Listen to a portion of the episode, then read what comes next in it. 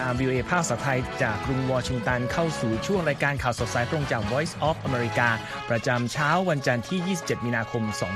2566 ตามเวลาในประเทศไทยนะครับ วันนี้อยู่กับผมนพรัตน์ชัยเฉลิมมงคลร่วมด้วยคุณ ทรงพศสุภาผลดำเนินรายการ โดยมีหัวข้อข่าวที่น่าสนใจดังนี้ครับ นาโต้ชี้ว่าการพูดเรื่องอาวุธนิวเคลียร์ของประธานาธิบดีปูติน อันตรายและไร้ความรับผิดชอบขณะเดียวกันรัสเซียแจกเงินโบนัสและสวัสดิการช่วยเกณฑ์ทหารร่วมรบในยูเครน UN เผยรัฐบาลทหารเมียนมายกระดับการใช้ความรุนแรงต่อประชาชนอย่างน่ากลัว ชาวฮ่องกงร่วมชุมนุมประท้วงครั้งแรกในรอบหลายปีนะครับ และประธานสภาสหรัฐเผยสภาล่างเดินหน้าผลักดันกฎหมายห้ามใช้ TikTok ส่วนฮอนดูรัสตัดสัมพันธ์กับไต้หวันและหันมาผูกมิตรกับจีนแทน ส่งท้ายในวันนี้ ผู้เชี่ยวชาญเผย โลกปล่อยก๊าซเรือนกระจกเป็นปฏิการในปีที่ผ่านมา ทั้งหมดนี้เลขหลายประเด็นติดตามได้ในข่าวสดสายตรงจาก VOA กรุงวอชิงตันครับ ครับคุณสมพศเรื่องแรกก็ต้องไปดูเรื่องท่าทีของประธานาธิบดีปูติน เพราะว่าขณะที่สหรัฐกำลังจะเป็นเจ้าภาพการจัดประชุมสุดยอดเพื่อประชาธิปไตย ครั้งที่2ในกรุงวอชิงตัน แต่ผู้นำรัสเซียดันประกาศแผนที่ติดตั้งขีปนาวุธหัวรบนิวเคลียร์เชิงยุทธในเบลารุสพบอย่างไรบ้างหรือครับครับที่บริเวณพรมแดนของเบลารุสกับยูเครนตอนนี้นะฮะทางทหารยูเครนก็จะใช้วิธีส่งโดรนขึ้นไปตรวจสอบกิจกรรมทางทหารในบริเวณพรมแดนนั้น ต่อเนื่องหลายเดือนแล้วนะครับ แต่ เมื่อวันเสาร์ก็มีรายงานออกมานะครับ บอกว่าประธานาธิบดีรัสเซียวลาดิเมียร์ปูตินเนี่ยกำลังเตรียมติดตั้งขีปนาวุธติดหัวรบนิวเคลียร์เชิงยุทธวิธีในเบลารุสครับ Хочу это подчеркнуть, не нарушая своих международных обязательств по нераспространению ядерного оружия. Мы ครับเสียงของประธานาธิบดีปูตินนะครับกล่าวว่าในวันที่ 3 เมษายนนี้ เรากำลังจะฝึกฝนทหาร แล้ววันที่ 1 กรกฎาคมจะเสร็จสิ้นการก่อสร้างสถานที่พิเศษเพื่อใช้เก็บขีปนาวุธติดหัวรบนิวเคลียร์เชิงยุทธวิธีในดินแดนของเบลารุสนะครับหน่อยไม่ได้ละเมิดข้อบังคับระหว่างประเทศว่าด้วยการยับยั้งการแพร่กระจายอาวุธนิวเคลียร์แต่อย่างใดคำประกาศของปูตินครั้งนี้มีขึ้นหลังจากที่อังกฤษยืนยันนะครับ ว่าจะส่งจรวดทำลายเกราะ ให้แก่ยูเครน ซึ่งบรรจุยูเรเนียมด้อยสมรรถนะที่มีองค์ประกอบของยูเรเนียมในระดับเดียวกับที่พบในเชื้อเพลิงนิวเคลียร์ใช้แล้วนะครับแต่อีกอร์คิริลลอฟ หัวหน้ากองกำลังป้องกันกัมมันตรังสีสารเคมีและชีวภาพของรัสเซีย เตือนถึงความเสี่ยงที่จะมาพร้อมกับอาวุธดังกล่าวนะครับ โดยเขากล่าวว่านอกจากจะเป็นอันตรายต่อประชาชนยูเครนเองแล้ว เอาอาวุธที่ว่านี้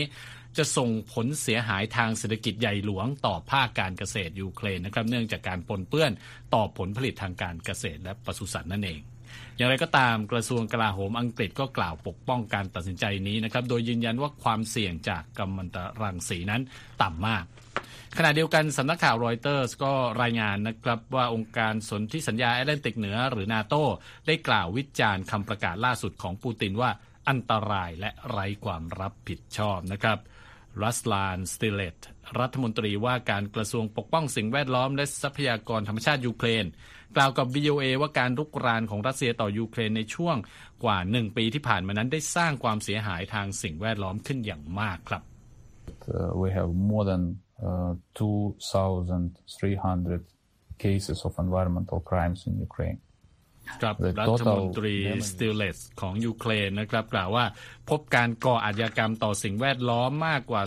2,300 กรณีในยูเครน มูลค่าความเสียหายทั้งหมดอาจมากกว่า 51,000 ล้านดอลลาร์นะครับ และยังบอกด้วยว่าส่วนที่ได้รับผลกระทบมากที่สุดก็คือมลพิษทางอากาศ ขณะที่1ใน3ของป่าไม้ในยูเครนก็ถูกทำลายลงเช่นกันครับ ทั้งนี้การประชุมสุดยอดเพื่อประชาธิปไตยครั้งที่2ในกรุงวอชิงตัน จะเริ่มขึ้นในวันที่ 28 8 มีนาคมนี้นะครับ โดยคาดว่าประธานาธิบดียูเครนโวโลดิเมียร์เซเลนสกี้จะเข้าร่วมการประชุมหารือผ่านวิดีโอออนไลน์กับรัฐมนตรีต่างประเทศสหรัฐแอนโทนีบลิงเคนในการประชุมสำคัญครั้งนี้ด้วยครับคุณนพรัตน์ ครับก็ต่อเรื่องจากที่คุณสมพศรายงานไปเกี่ยวท่าทีขององค์การสนธิสัญญาแอตแลนติกเหนือที่ออกมาวิพากษ์วิจารณ์ประธานาธิบดีปูตินในวันอาทิตย์ครับ หลังจากที่ประกาศการติดตั้งอาวุธนิวเคลียร์เชิงยุทธวิธีในเบลารุสนี้ต้องมาทำความรู้จักกันว่า อาวุธนิวเคลียร์เชิงยุทธวิธีนั้นนะครับเป็นอาวุธที่มีใช้มีไว้ใช้ในสนามรบ แล้วก็มีวิถียิงระยะใกล้ ทั้งยังมีอำนาจทำลายล้างต่ำกว่า หัวรบนิวเคลียร์ที่ใช้คู่กับขีปนาวุธพิสัยไกลอย่างมากนะครับและมักใช้เพื่อให้ได้เปรียบในสนามรบมากกว่าจะทำลายล้างเมืองให้ราบเป็นหน้ากลอง โดยประธานาธิบดีปูตินเปรียบเทียบการติดตั้งอาวุธดังกล่าวในเบลารุสว่า เป็นเหมือนกรณีที่สหรัฐติดตั้งอาวุธของตนอยู่ทั่วยุโรปนะครับ แล้วก็ย้ำว่ารัสเซียจะไม่ทำการใด ๆ ก็ตามที่ละเมิดสัญญา ว่าด้วยการยับยั้งการแพร่ขยายอาวุธนิวเคลียร์ของตน ผู้นำรัสเซียยังกล่าวด้วยว่า ประธานาธิบดีอเล็กซานเดอร์ลูกาเชนโกของเบลารุส เป็นผู้คร้องขอให้รัสเซียนำส่งอาวุธนิวเคลียร์มาให้ตนเป็นเวลานานแล้ว แต่ว่าผู้นำเบลารุสไม่ได้ออกมาให้ความเห็นยืนยันในเรื่องนี้นะครับ รอยเตอร์ระบุได้ว่าคำประกาศของผู้นำรัสเซียที่จะส่งอาวุธไปยังประเทศเพื่อนบ้านนี้ ไม่ใช่สิ่งที่เหนือความคาดหมายครับคุณสมพศแต่เป็นแผนการหนึ่งที่ส่งสัญญาณชัดเจนที่สุดสัญญาณหนึ่งตั้งแต่รัสเซียรุกรานยูเครนเมื่อเดือนกุมภาพันธ์ของปีที่แล้วขณะเดียวกันสหรัฐซึ่งเป็นมหาอำนาจด้านนิวเคลียร์เช่นกันชี้ว่าคำประกาศของประธานาธิบดีปูติน ไม่ได้มีความน่ากังวลมากมายครับ แต่นาโต้ก็ออกมาย้ำว่าคำสัญญาว่าจะ ช่วยยับยั้งการแพร่ขยายอาวุธนิวเคลียร์ของผู้นำรัสเซีย แต่พูดถึงสหรัฐว่านำส่งอาวุธไปหลายประเทศ เป็นการใช้วาจาที่นำส่งข้อมูลอันคลาดเคลื่อนไปอย่างมากนะครับโฆษกรายหนึ่งของนาโตระบุในอีเมลที่ส่งถึงรอยเตอร์ในวันอาทิตย์ว่าคำอ้างของรัสเซียที่พูดถึงการแบ่งปันนิวเคลียร์ของนาโตนั้นทำให้สังคมเข้าใจผิดอย่างมาก พันธมิตรของนาโตนั้นกระทำการต่างๆ ด้วยการเคารพต่อพันธกรณีที่มีต่อนานาประเทศอย่างที่สุด และว่า รัสเซียนั้นละเมิดพันธกรณีที่จะควบคุมอาวุธของตนมาตลอดต่างหากโอเล็กซีดานิลอฟที่ปรึกษาอาวุโสด้านความมั่นคงของประธานาธิบดีโวโลดิเมียร์เซเลนสกี้กล่าวว่าแผนการของรัสเซียนั้นจะสั่นคลอนเสถียรภาพของเบลารุส ซึ่งตัวเองก็เขาบอกว่าถูกจับเป็นตัวประกันโดยมอสโกมาสักพักแล้วครับ ส่วนมิโคลายโพโดยักที่ปรึกษาคนของประธานาธิบดีเซนสกี้กล่าวในวันอาทิตย์ว่า ปูตินยอมรับว่าตนเองก็กลัวที่จะแพ้ และสิ่งที่ทำได้ก็คือใช้เล่ห์เหลี่ยมทำให้คนกลัวครับ ทั้งนี้ผู้เชี่ยวชาญให้ความเห็นว่าท่าทีของรัสเซียในครั้งนี้ถือว่ามีนัยสำคัญเมื่อพิจารณาดูว่าที่ผ่านมามอสโกแสดงความภูมิใจมาตลอดว่าตนไม่ได้ทำตัวเหมือนสหรัฐที่ส่งอาวุธนิวเคลียร์ออกนอกประเทศ และนี่อาจจะเป็นครั้งแรกที่รัสเซียทำเช่นนั้นนับตั้งแต่ช่วงกลางคริสตศตวรรษที่ 1990 มาครับขณะเดียวกันยูเครนก็ได้เรียกร้องให้คณะมนตรีความมั่นคงแห่งสหประชาชาติเรียกประชุมนัดพิเศษเพื่อหารือประเด็นนี้แล้ว รวมทั้งขอให้ประชาคมโลกดำเนินมาตรการขั้นเด็ดขาดเพื่อป้องกันการใช้อาวุธนิวเคลียร์ของรัสเซียด้วย สหภาพยุโรปก็เป็นอีกฝ่ายหนึ่งนะครับที่ออกมาร่วมประณามรัสเซียในวันอาทิตย์ และโจเซฟบอเรลหัวหน้าฝ่ายนโยบายต่างประเทศของกลุ่ม ก็เรียกร้องให้เบลารุสไม่ยอมรับนิวเคลียร์ของรัสเซีย พร้อมขู่ว่าจะทำการลงโทษรัฐบาลกรุงมินสก์ด้วย อย่างไรก็ตามครับ นักวิเคราะห์จาก Institute for the Study of War ในกรุงวอชิงตันกล่าวว่า ความเสี่ยงของการยกระดับความตึงเครียดนี้ ให้กลายมาเป็นสงครามนิวเคลียร์ ยังอยู่ในระดับต่ำสุดๆครับ นอกจากนั้นนะครับในวันอาทิตย์ประธานาธิบดีปูตินออกมาปฏิเสธว่ามอสโก ไม่ได้กำลังพยายามสร้างพันธมิตรทางทหารร่วมกับปักกิ่ง และชี้ว่ากลุ่มชาติตะวันตกต่างหากที่กำลังสร้างกลุ่มอักษะใหม่ขึ้นมาคล้ายๆ กับที่เยอรมนีและญี่ปุ่น เป็นหุ้นส่วนกันในสงครามโลกครั้งที่สองครับ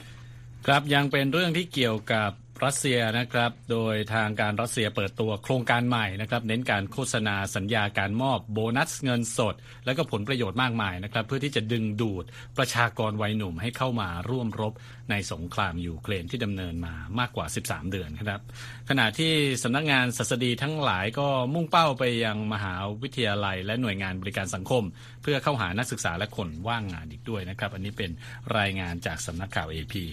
สถานการณ์การรบในยูเครนที่รุนแรงต่อเนื่องนะครับทำให้กรุงมอสโก และกรุงเคียฟนั้นเตรียมพร้อมที่จะทำการโจมตีใส่กันและกันนะครับ ซึ่งคาดว่าจะทำให้เกิดการสูญเสียชีวิตเพิ่มขึ้น เป็นเหตุผลที่ทำให้หน่วยงานดูแลการรบของรัสเซียนั้นต้องเร่งเกณฑ์กำลังพลเพิ่มอย่างเร่งด่วน โดยเมื่อเดือนกันยายนปีที่แล้วนะครับรัสเซียระดมกำลังพลสำรองได้ 3 0 0แสนนายนะครับโดยอ้างว่าตัวเลขดังกล่าวเป็นเพียงส่วนหนึ่ง ของการเกณฑ์กำลังสำรองแต่แผนงานดังกล่าวก็ส่งกระแสความตื่นตระหนกไปทั่วประเทศนะครับ มีชายหนุ่มที่อยู่ในเกณฑ์ถูกหมายเรียกจำนวนหลายหมื่นคน หนีออกไปนอกประเทศ แต่ก่อนที่จะมีการระดมพลรอบใหม่ที่หลายฝ่ายไม่แน่ใจนะครับว่าจะออกมาในรูปแบบใดรัฐบาลมอสโกก็เลือกที่จะเชิญชวนอาสาสมัคร ผ่านศูนย์เกณฑ์ทหารชั่วคราวที่มีอยู่ทั่วประเทศ หรือไม่ก็ยกหูโทรศัพท์พูดคุยกับคนที่มีคุณสมบัติโดยตรง ซึ่งก็คือชายหนุ่มที่อายุไม่เกิน 65 ปี รายงานข่าวบอกนะครับว่ามีโฆษณาเชิญชวนอาสาสมัครเริ่มปรากฏอยู่ตามเว็บไซต์ต่างๆ ของรัฐบาล และบัญชีสื่อสังคมออนไลน์ของสถาบันและองค์การของรัฐนะครับ ซึ่งรวมถึงห้องสมุดและโรงเรียนมัธยม โดยตัวอย่างโฆษณาชิ้นหนึ่งที่สำนักงานบริหารเทศบาลในแคว้นยาโลสลาเฟลทางตอนตกของรัสเซียสัญญาที่จะมอบ โบนัสเงินสดมูลค่า 3,800 ดอลลาร์สำหรับผู้ที่ลงชื่อเข้าร่วมนะครับ และจะได้รับเงินเดือนเดือนละ 2,500 ดอลลาร์ หากถูกส่งไปรบที่ยูเครน รวมทั้งจะได้เงินพิเศษนะครับประมาณ 100 ดอลลาร์ต่อวันด้วยในกรณีที่เข้าร่วมปฏิบัติการโจมตี เงินเสริมอีก 650 ดอลลาร์ต่อทุก 1 กิโลเมตรที่หน่วยโจมตีรุกคืบเพิ่มได้ด้วยนะครับครับ โฆษณานี้ยังบอกด้วยนะครับว่าทหารที่ได้รับเงินตอบแทนทั้งหมดจะไม่ต้องเสียภาษี และจะได้รับสิทธิ์การพักชำระเงินกู้ สิทธิ์การได้รับพิจารณาเป็นพิเศษสำหรับเข้าศึกษาต่อในระดับมหาวิทยาลัยของบุตรหลาน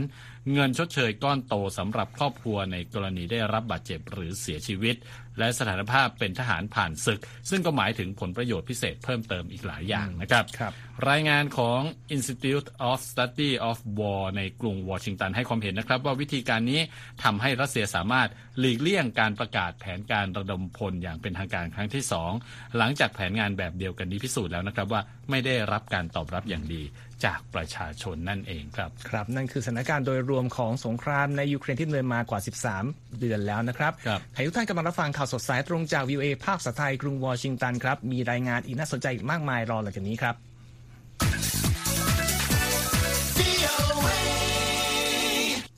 มาดูที่สถานการณ์ใกล้บ้านเราที่เมียนมากันบ้างครับ แม้ว่าทางกองทัพเมียนมาจะปฏิเสธว่าไม่ได้ใช้ความรุนแรงในการบุกค้นหมู่บ้านต่างๆ ในช่วงที่ผ่านมา แต่ว่ามีผู้รอดชีวิตและพยานหลายรายให้สัมภาษณ์กับ VOA และยืนยันว่าปฏิบัติการกล่าว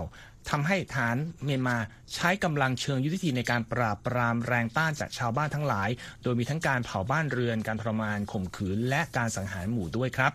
ข้อมูลจากพยานกลุ่มหนึ่งระบุว่ากองทัพทหารเมียนมาเข้าค้นหมู่บ้านทาทายิงในเขตสกายเมื่อต้นเดือนที่ผ่านมาทำให้มีชาวบ้านเสียชีวิต 17 รายครับ โดยทุกคนถูกทรมานอย่างโหดเหี้ยมก่อนจะถูกสังหาร ขณะที่สื่อสนับสนุนรัฐบาลทหารเรียกเหยื่อทุกคนที่ถูกยิงที่หลังศีรษะจนเสียชีวิตว่าเป็นผู้ก่อการร้ายครับ และหลังจากการบุกค้นหมู่บ้านดังกล่าวแล้วทหารเมียนมาเดินหน้าปฏิบัติการแบบเดียวกันในหมู่บ้านอีกแห่งในรัฐฉาน โดยมีพลเรือนเกือบ 30 คนเสียชีวิตในเหตุการณ์ดังกล่าวขณะที่ภาพถ่ายและคลิปวิดีโอจากที่เกิดเหตุที่กองกำลังป้องกันแห่งชาติกระเหรี่ยงแดง หรือ KNDF เปิดเผยออกมา และ VOA ตรวจสอบความถูกต้องแล้ว แสดงเห็นว่ามีกองศพ อย่างน้อย 21 ศพทับกันที่บริเวณรอบๆ วัดในหมู่บ้านดังกล่าวด้วยนะครับ อย่างไรก็ตามหลังจากภาพและคลิปวิดีโอดังกล่าวถูกเผยแพร่ออกมารัฐบาลทหารเมียนมาก็ออกมาอ้างว่า ผู้คนที่เสียชีวิตทั้งหมดนั้นเป็นชาวบ้านที่ถูกนักรบในพื้นที่สังหารครับข้อมูลจากแหล่งข่าวของ AP ระบุด้วยว่าทหารในเมียนมาบุกเข้าหมู่บ้านหลายแห่งทำการข่มขืน ตัดหัวและสังหารผู้คนในเขตสกายหลายต่อหลายครั้ง สื่อเมียนมานาวที่รายงานข่าวเป็นภาษาพม่าและภาษาอังกฤษผ่านเว็บไซต์ของตนชี้ว่า เหตุสังหารที่หมู่บ้านทาทาอิงนั้นเป็นการสังหารหมู่ที่เลวร้ายที่สุดครั้งหนึ่ง นับตั้งแต่กองทัพเมียนมาก่อรัฐประหารยึดอำนาจการปกครองเมื่อเดือนกุมภาพันธ์ปี 2021 ครับขณะเดียวกันรัฐบาลทหารเมียนมาไม่ได้ออกแถลงการเกี่ยวกับสิ่งที่เกิดขึ้นที่หมู่บ้านดังกล่าว แต่มีการโพสต์ข้อความผ่านบัญชีสื่อสังคมออนไลน์ของตน เช่น Telegram ที่ระบุว่า การบุกค้นหมู่บ้านนั้นที่จริงแล้วคือการต่อสู้กับกองกำลังพิทักษ์ประชาชนในหมู่บ้านต่างๆ ในเขตสกายครับผู้สื่อข่าววิวเอได้พูดคุยกับชาวบ้านจำนวนหนึ่งที่รอดชีวิต และยืนยันเหตุการณ์ความรุนแรงต่างๆ ดังที่มีรายงานออกมา ทั้งยังยืนยันด้วยว่าชาวบ้านนั้นไม่มีอาวุธ และในพื้นที่หมู่บ้านก็ไม่มีสมาชิกของกองกำลังพิทักษ์ประชาชนดังที่กล่าวหานะครับ VOA ยังได้พูดคุยกับคุณเบดู ประธานกองกำลังป้องกันแห่งชาติกระเหรี่ยงแดงหรือ KNDF ที่ยืนยันเหตุการณ์สังหารหมู่ที่รัชฉานเมื่อวันที่ 11 มีนาคมที่ผ่านมา หลังส่งสมาชิกไปยังบริเวณที่เกิดเหตุ เพื่อบันทึกภาพและข้อมูลเกี่ยวกับเหตุการณ์ที่เกิดขึ้นครับ และในวันที่ 2มีมีนาคม VOA ได้สัมภาษณ์ทางโทรศัพท์กับพลเอกจอมินตุนโฆษกรัฐบาลทหาร ซึ่งยืนยันว่าเกิดเหตุสังหารหมู่ที่รัชฉานจริง แต่กล่าวว่าสิ่งที่เกิดขึ้นนั้นเป็นผลมาจากการเผชิญหน้าระหว่างกลุ่มติดอาวุธต่างๆ โดยทหารของกองทัพที่รู้จักกันในชื่อทัตมาดอ ไม่ได้มีส่วนเกี่ยวกับเหตุการณ์ที่เกิดขึ้น ทั้งนี้ครับโนลีนเฮเซอร์ ผู้แทนพิเศษของเลขาธิการสหประชาชาติขึ้นให้ข้อมูลต่อที่ประชุมสมัชชาใหญ่ UN เมื่อวันพฤหัสบดีที่ผ่านมา แล้วกล่าวว่าตั้งแต่รัฐบาลหารเมียนมาประกาศยืดระยะเวลาบังคับใช้ อำนาจภายใต้สถานการณ์ฉุกเฉินเมื่อวันที่ 1 กุมภาพันธ์ รัฐบาลทหารได้ยกระดับการใช้กำลังของตน รวมถึงการใช้เครื่องบินทิ้งระเบิด การเผาบ้านเรือนประชาชน และทำการละเมิดสิทธิมนุษยชนอย่างร้ายแรงเพื่อรักษาอำนาจของตนไว้ ผู้แทนพิเศษของเลขาธิการสหประชาชาติระบุด้วยว่า รัฐบาลทหารเมียนมาประกาศใช้กฎอัยการศึกในพื้นที่ 47 เขต และยังติดอาวุธให้กับพลเรือนที่สนับสนุนตนด้วย ทั้งนี้นะครับวันศุกร์ที่ผ่านมาทางสหรัฐได้ประกาศลงโทษรอบใหม่ต่อรัฐบาลทหารเมียนมา โดยพุ่งเป้าไปยังสเสบียงคลังน้ำมันสำหรับเครื่องบินที่นำส่งให้กับกองทัพ และพันธมิตรต่างๆ เป็นหลัก โดยแถลงการจากกระทรวงการคลังสหรัฐระบุว่ามีบุคคลสองคนและองค์กร 6 แห่งที่เป็นเป้าการลงโทษครั้งนี้ เนื่องจากความใกล้ชิดกับรัฐบาลทหารครับ ครับจากเมียนมานะครับไปที่ฮ่องกงกันบ้างนะครับ ประชาชนจำนวนหนึ่งในฮ่องกงออกมาชุมนุมประท้วงในวันอาทิตย์นะครับ ในการประท้วงที่ทางการอนุญาตให้จัดขึ้นเป็นครั้งแรกนับตั้งแต่การยกเลิกมาตรการควบคุมการระบาดของโควิด -19 แต่ก็ยังต้องบอกว่าอยู่ภายใต้กฎคุมเข้มอยู่ดีนะครับ ในการชุมนุมประท้วงครั้งนี้ผู้เข้าร่วมต้องปฏิบัติตามกฎหลายข้อที่ทางการบังคับใช้ และไม่เคยมีมาก่อนนะครับ รวมถึงคล้องบัตรติดหมายเลขเอาไว้ด้วยนะฮะ โดยเจ้าหน้าที่ตำรวจอ้างว่าเพื่อความปลอดภัยและความมั่นคง ตลอดช่วงเกิดการระบาดของโควิด -19 เหตุชุมนุมประท้วงในฮ่องกงนั้นแทบไม่เคยเกิดขึ้นนะครับ ขณะที่นักเคลื่อนไหวหลายคนถูกปิดปากหรือไม่ก็ถูกจำคุก หลังจากที่รัฐบาลกรุงปักกิ่งประกาศ ใช้กฎหมายความมั่นคงแห่งชาติฉบับใหม่ การประท้วงครั้งล่าสุดนี้นะครับผู้ชุมนุมต้องการต่อต้านการสร้างโรงงานกำจัดขยะ บนฮ่องกงซึ่งเป็นครั้งแรกที่ตำรวจอนุญาตให้จัดขึ้นได้นะครับแต่ผู้จัดต้องยอมปฏิบัติตามเงื่อนไขหลายข้อ เช่นควบคุมไม่ให้จำนวนผู้ชุมนุมเกินตัวเลขที่ 100 คน และการที่ผู้ชุมนุมต้องอการที่ผู้ชุมนุมที่สวมหน้ากากแสดงหลักฐานที่นำเสนอข้ออ้างที่สมเหตุสมผลเป็นต้นนะครับ เมื่อครั้งที่มีการชุมนุมประท้วงต่อต้านรัฐบาลหลายครั้งนะครับ เมื่อปีคศ 2019 นั้นรัฐบาลฮ่องกงประกาศใช้อำนาจฉุกเฉิน บังคับไม่ให้มีการสวมหน้ากากป้องกันใบหน้า เพื่อว่าทางการจะได้สามารถระบุตัวผู้ชุมนุมได้ ในการชุมนุมวันอาทิตย์นี้นะครับมีประชาชนราว 80 คนนะครับที่แสดงจุดยืนต่อต้านแผนการก่อสร้างโรงงานขยะแห่งใหม่ โดยมารวมตัวกันที่เขตเสิงหวันโอ ซึ่งเป็นพื้นที่ทั้งสำหรับอยู่อาศัยและโรงงานอุตสาหกรรมนะครับ หลังเดินผ่านเส้นทางที่ตำรวจกำหนดทำกลางฝนที่ตกหนัก และเจ้าหน้าที่ตำรวจที่มาประจำการมากมายหลายคนนะครับ รายงานข่าวบอกว่าหนึ่งในเงื่อนไขที่ตำรวจบังคับให้ผู้จัดต้องทำตามก็คือ การทำให้แน่ใจว่าจะไม่มีการกระทำใด ๆ ที่เป็นภัยต่อความมั่นคงของประเทศ รวมถึงการแสดงสิ่งใดก็ตามที่เป็นการปลุกระดมอีกด้วยครับ ครับมาต่อที่ประเด็นของ t ิ k t o k ในสหรัฐกันบ้างครับ สสคิวินแมคคาร์ที่ประธานสภาผู้แทนรัศดรสหรัฐจากพรรคริพับลิกันกล่าวในวันอาทิตย์ครับว่า บรรดาสมาชิกรัฐสภาสหรัฐจะเดินหน้าผลักดันกฎหมายแก้ไข ความกังวลด้านความมั่นคงแห่งชาติที่มีต่อแอป สื่อสังคมออนไลน์ TikTok ภายใต้ข้อกล่าวหาว่า รัฐบาลจีนสามารถเข้าถึงข้อมูลผู้ใช้แอปนี้ครับในขณะนี้นะครับเสียงเรียกร้อง ห้ามใช้ TikTok เริ่มดังขึ้นเรื่อยๆ โดย TikTok นี้เป็นของบริษัทเทคโนโลยีของจีน ByteDance นะครับและมีการขอให้มีการผ่านร่างกฎหมายที่มอบหน้าให้แก่รัฐบาล ประธานาธิบดีไบเดนเป็นผู้สั่งห้ามใช้แอปนี้สสแมคคาที่ระบุทาง Twitter ครับว่าสภาล่างจะเดินหน้าผลักดันร่างกฎหมายนี้ เพื่อปกป้องชาวอเมริกันจากการเข้าถึงข้อมูล โดยพรรคคอมมิวนิสต์จีน โดยที่เมื่อวันพฤหัสบดีที่แล้วนะครับ โจชูซื่อ CEO ของ TikTok ก็ขึ้นตอบคำถามของคณะกรรมาธิการสภาผู้แทนราษฎรเป็นเวลา 5 ชั่วโมง เกี่ยวกับความกังวลเรื่องความมั่นคงแห่งชาติ และความปลอดภัยของชาวอเมริกัน 150 ล้านคนนะครับที่ใช้แอปนี้ทางส.ส.แมคคาร์ธีก็มีการทวีตออกมาในวันอาทิตย์นะครับ ว่าเป็นเรื่องน่ากังวลอย่างยิ่งที่ CEO ของ TikTok ไม่สามารถตอบคาถามอย่างซื่อสัตย์และยอมรับสิ่งที่เรารู้อยู่แล้วว่าเป็นความจริงคือทางการจีนสามารถเข้าถึงข้อมูลผู้ใช้ TikTok ในสหรัฐได้นะครับ TikTok ยืนยันครับว่าได้ลงทุนด้านความมั่นคงของปลอดภัยของข้อมูลผู้ใช้เป็นมูลค่ามากกว่า 1,500 ล้านดอลลาร์ ภายใต้โครงการ Project Texas ที่มีพนักงานเกือบ 1,500 คนดูแลในเรื่องนี้ และทำสัญญากับบริษัทเทคโนโลยี Oracle เพื่อเป็นผู้จัดเก็บข้อมูลผู้ใช้งานของตนด้วยครับ ครับผม ไปกันที่ยุโรปบ้างนะครับ คุณนพรัตน์ตอนนี้ก็มีการประท้วงในหลายประเทศนะครับ ทั้งฝรั่งเศสแล้วก็ล่าสุดก็คือเยอรมนนีนะครับ โดยมีชาวเยอรมันจำนวนมากเดินทางได้ด้วยรถไฟและเครื่องบินในวันอาทิตย์นะครับหนึ่งวันก่อนที่จะมีการประท้วงหยุดงานครั้งใหญ่ในวันจันทร์ที่อาจจะทำให้ระบบการคมนาคมขนส่งทั่วเยอรมนีต้องหยุดชะงักนะครับในวันอาทิตย์สนามบินมิวนิก เริ่มปิดบริการบางส่วนนะครับ เพื่อรับมือการประท้วงหยุดงานในวันจันทร์ และเกิดปัญหาทางเทคนิคต่อสายการบินลุฟท์ฮันซ่าที่สนามบินแฟรงก์เฟิร์ตนำไปสู่ความล่าช้า หรือการยกเลิกเที่ยวบินหลายเที่ยวที่สนามบินขนาดใหญ่ในเยอรมนีแห่งนี้นะครับ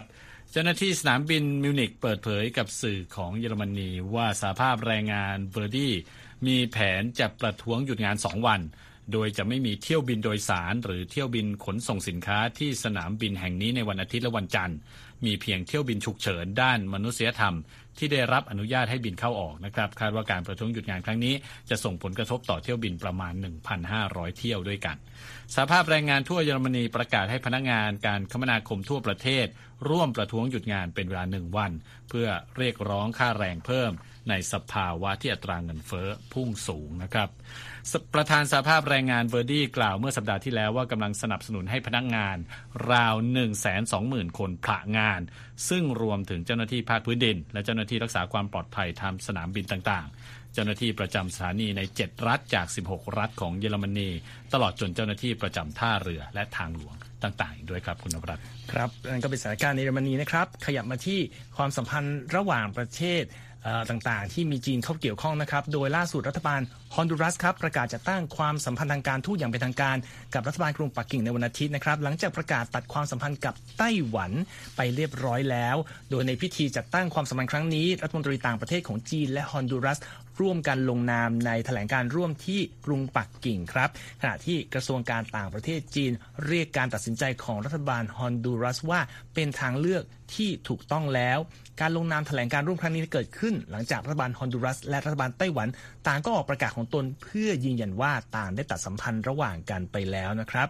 โจเซฟบูรัฐมนตรีต่างประเทศไต้หวันระบุในการแถลงข่าววันอาทิตย์ว่าไต้หวันยุติความสัมพันธ์กับฮอนดูรัส เพื่อปกป้องอธิปไตยและศักดิ์ศรีของตนครับ อย่างไรก็ตามครับกราโกเปเรส นักวิเคราะห์ด้านการเมืองในฮอนดูรัสเตือนนะครับว่าการที่รัฐบาลฮอนดูรัส หันไปผูกสัมพันธ์ทางการทูตกับจีน อาจจะไม่ได้ผลดังหวังแม้ว่ากรุงปักกิ่งจะสัญญาผลประโยชน์ต่างๆ ทั้งการลงทุนและการสร้างงานเอาไว้ แต่เขาระบุว่าทั้งหมดอาจเป็นเพียงภาพลวงตานะครับ ทั้งนี้ฮอนดูรัสก็เป็นพันธมิตรทางการทูตประเทศที่ 9 ที่ไต้หวันสูญเสียให้กับรัฐบาลปักกิ่งนับตั้งแต่ประธานาธิบดีไช่อิงหวนขึ้นดำรงตำแหน่งผู้นำรัฐบาลครับ โดยปัจจุบันไต้หวันยังมีความสัมพันธ์ทางการทูตกับเบลิสปารากวัยและกัวเตมาลาในลาตินอเมริกา และนครวัติกันค่ะที่หุ้นส่วนส่วนใหญ่ของรัฐบาลไทเปนั้น เป็นประเทศในหมู่เกาะแคริบเบียน และแปซิฟิกใต้ ซึ่งรวมถึงประเทศเอสวาตินีในแอฟริกาด้วยครับทุกท่านสามารถกลับไปรับฟังหรืออ่านรายงานทั้งหมดของเราอีกครั้งได้ทาง voathai.com และติดตามเราผ่าน Facebook Instagram Twitter และ YouTube VOA Thai รวมทั้งฟังย้อนหลังได้ที่ Spotify voa thai นะครับ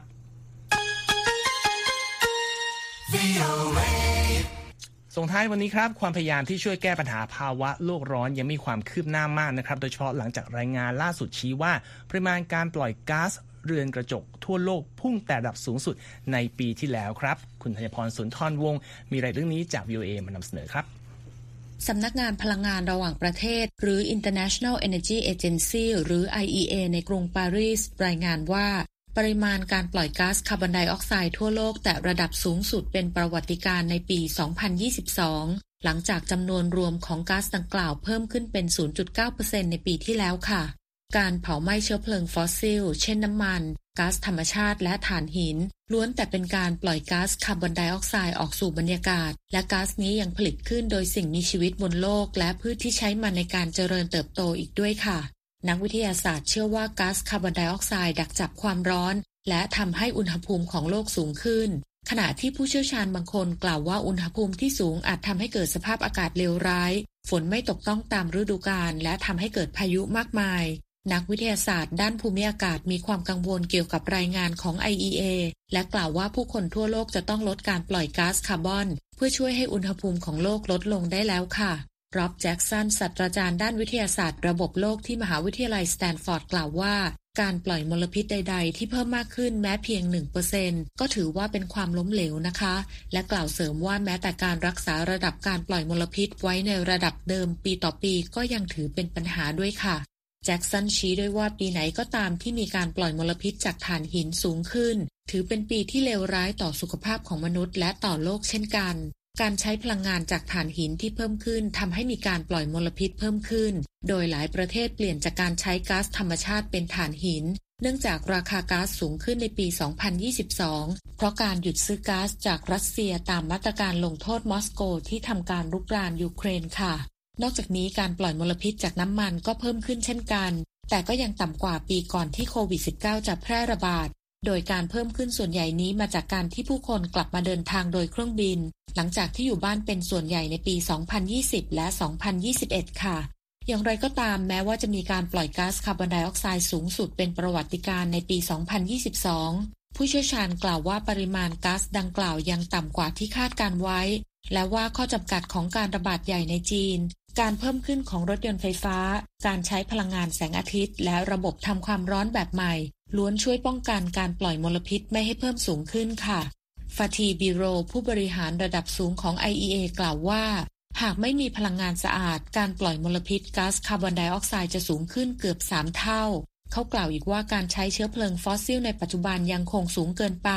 ซึ่งบริษัทน้ำมันหลาย ๆ แห่งก็ทำเงินได้เป็นจำนวนมากและบริษัทผลิตเชื้อเพลิงฟอสซิลเหล่านี้ก็ต้องเริ่มรับผิดชอบร่วมกันตามคำมั่นสัญญาที่จะบรรลุเป้าหมายด้านสภาพอากาศสักทีค่ะ จอห์นสเตอร์แมนหัวหน้าโครงการ Sloan Sustainability Initiative ที่มหาวิทยาลัย Massachusetts Institute of Technology กล่าวว่า ยังคงมีความเป็นไปได้ที่จะบรรลุเป้าหมายด้านสภาพอากาศที่ว่านี้ โดยให้คำแนะนำว่าประเทศต่างๆ ทั่วโลกต้องหยุดตัดต้นไม้ ช่วยเหลือประชาชนในการซื้อรถยนต์ไฟฟ้า และช่วยออกค่าใช้จ่ายด้านระบบทำความร้อนแบบใหม่ในบ้าน พร้อมกล่าวว่าพลังงานหมุนเวียนต้องการเงินสนับสนุนจากรัฐบาล และบรรดาธุรกิจต่างๆ ที่ผลิตก๊าซคาร์บอนไดออกไซด์ก็ควรต้องยอมรับต้นทุนต่างๆ ที่เพิ่มขึ้นด้วยค่ะ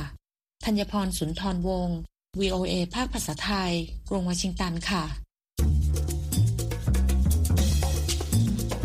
ขอบคุณครับ คุณธัญพร และทั้งหมดนี้คือข่าวสดสายตรงจาก VOA กรุงวอชิงตันครับ ผมนพรัชชัยเฉลิมมงคล และคุณสมพศสุภาผลต้องลาไปก่อน สวัสดีครับ สวัสดีครับ Voice of America Washington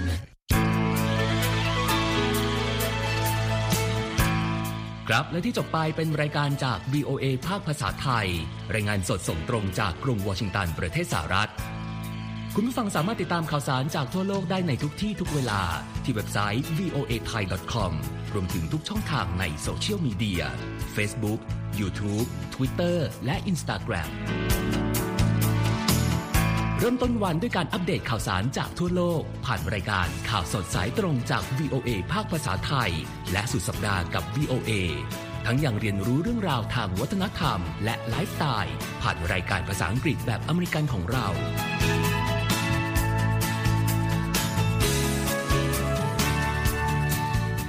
ติดตามความเคลื่อนไหวในประเทศสหรัฐ การเมืองอเมริกัน พร้อมเข้าใจที่มาที่ไปของเหตุการณ์สำคัญ รวมถึงข่าวต่างประเทศ จากแหล่งข่าวที่เชื่อถือได้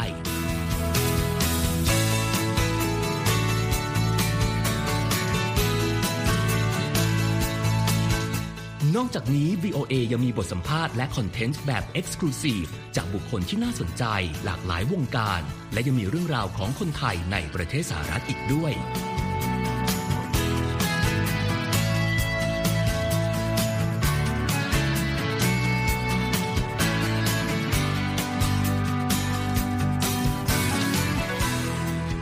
คุณนะครับที่ให้ VOA ไทยเป็นส่วนหนึ่งในการติดตามข่าวสารสาระและเกร็ดความรู้ของคุณ จากรายการต่างๆ ที่เรามุ่งมั่นนำเสนอ เพื่อความเที่ยงตรง ทันเหตุการณ์ และมีประโยชน์ในทุกๆวัน